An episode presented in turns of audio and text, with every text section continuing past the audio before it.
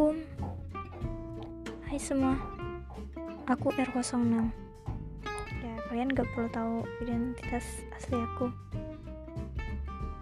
Dan aku ingin ngisi podcast itu tentang kata-kata yang udah aku rangkai, tentang mengekspresikan hal yang udah pernah aku lalui, mungkin pengalaman aku, terus perasaan aku, dan berbagai macam. Dan semoga ada yang dengar. Oke, terima kasih. Wassalamualaikum.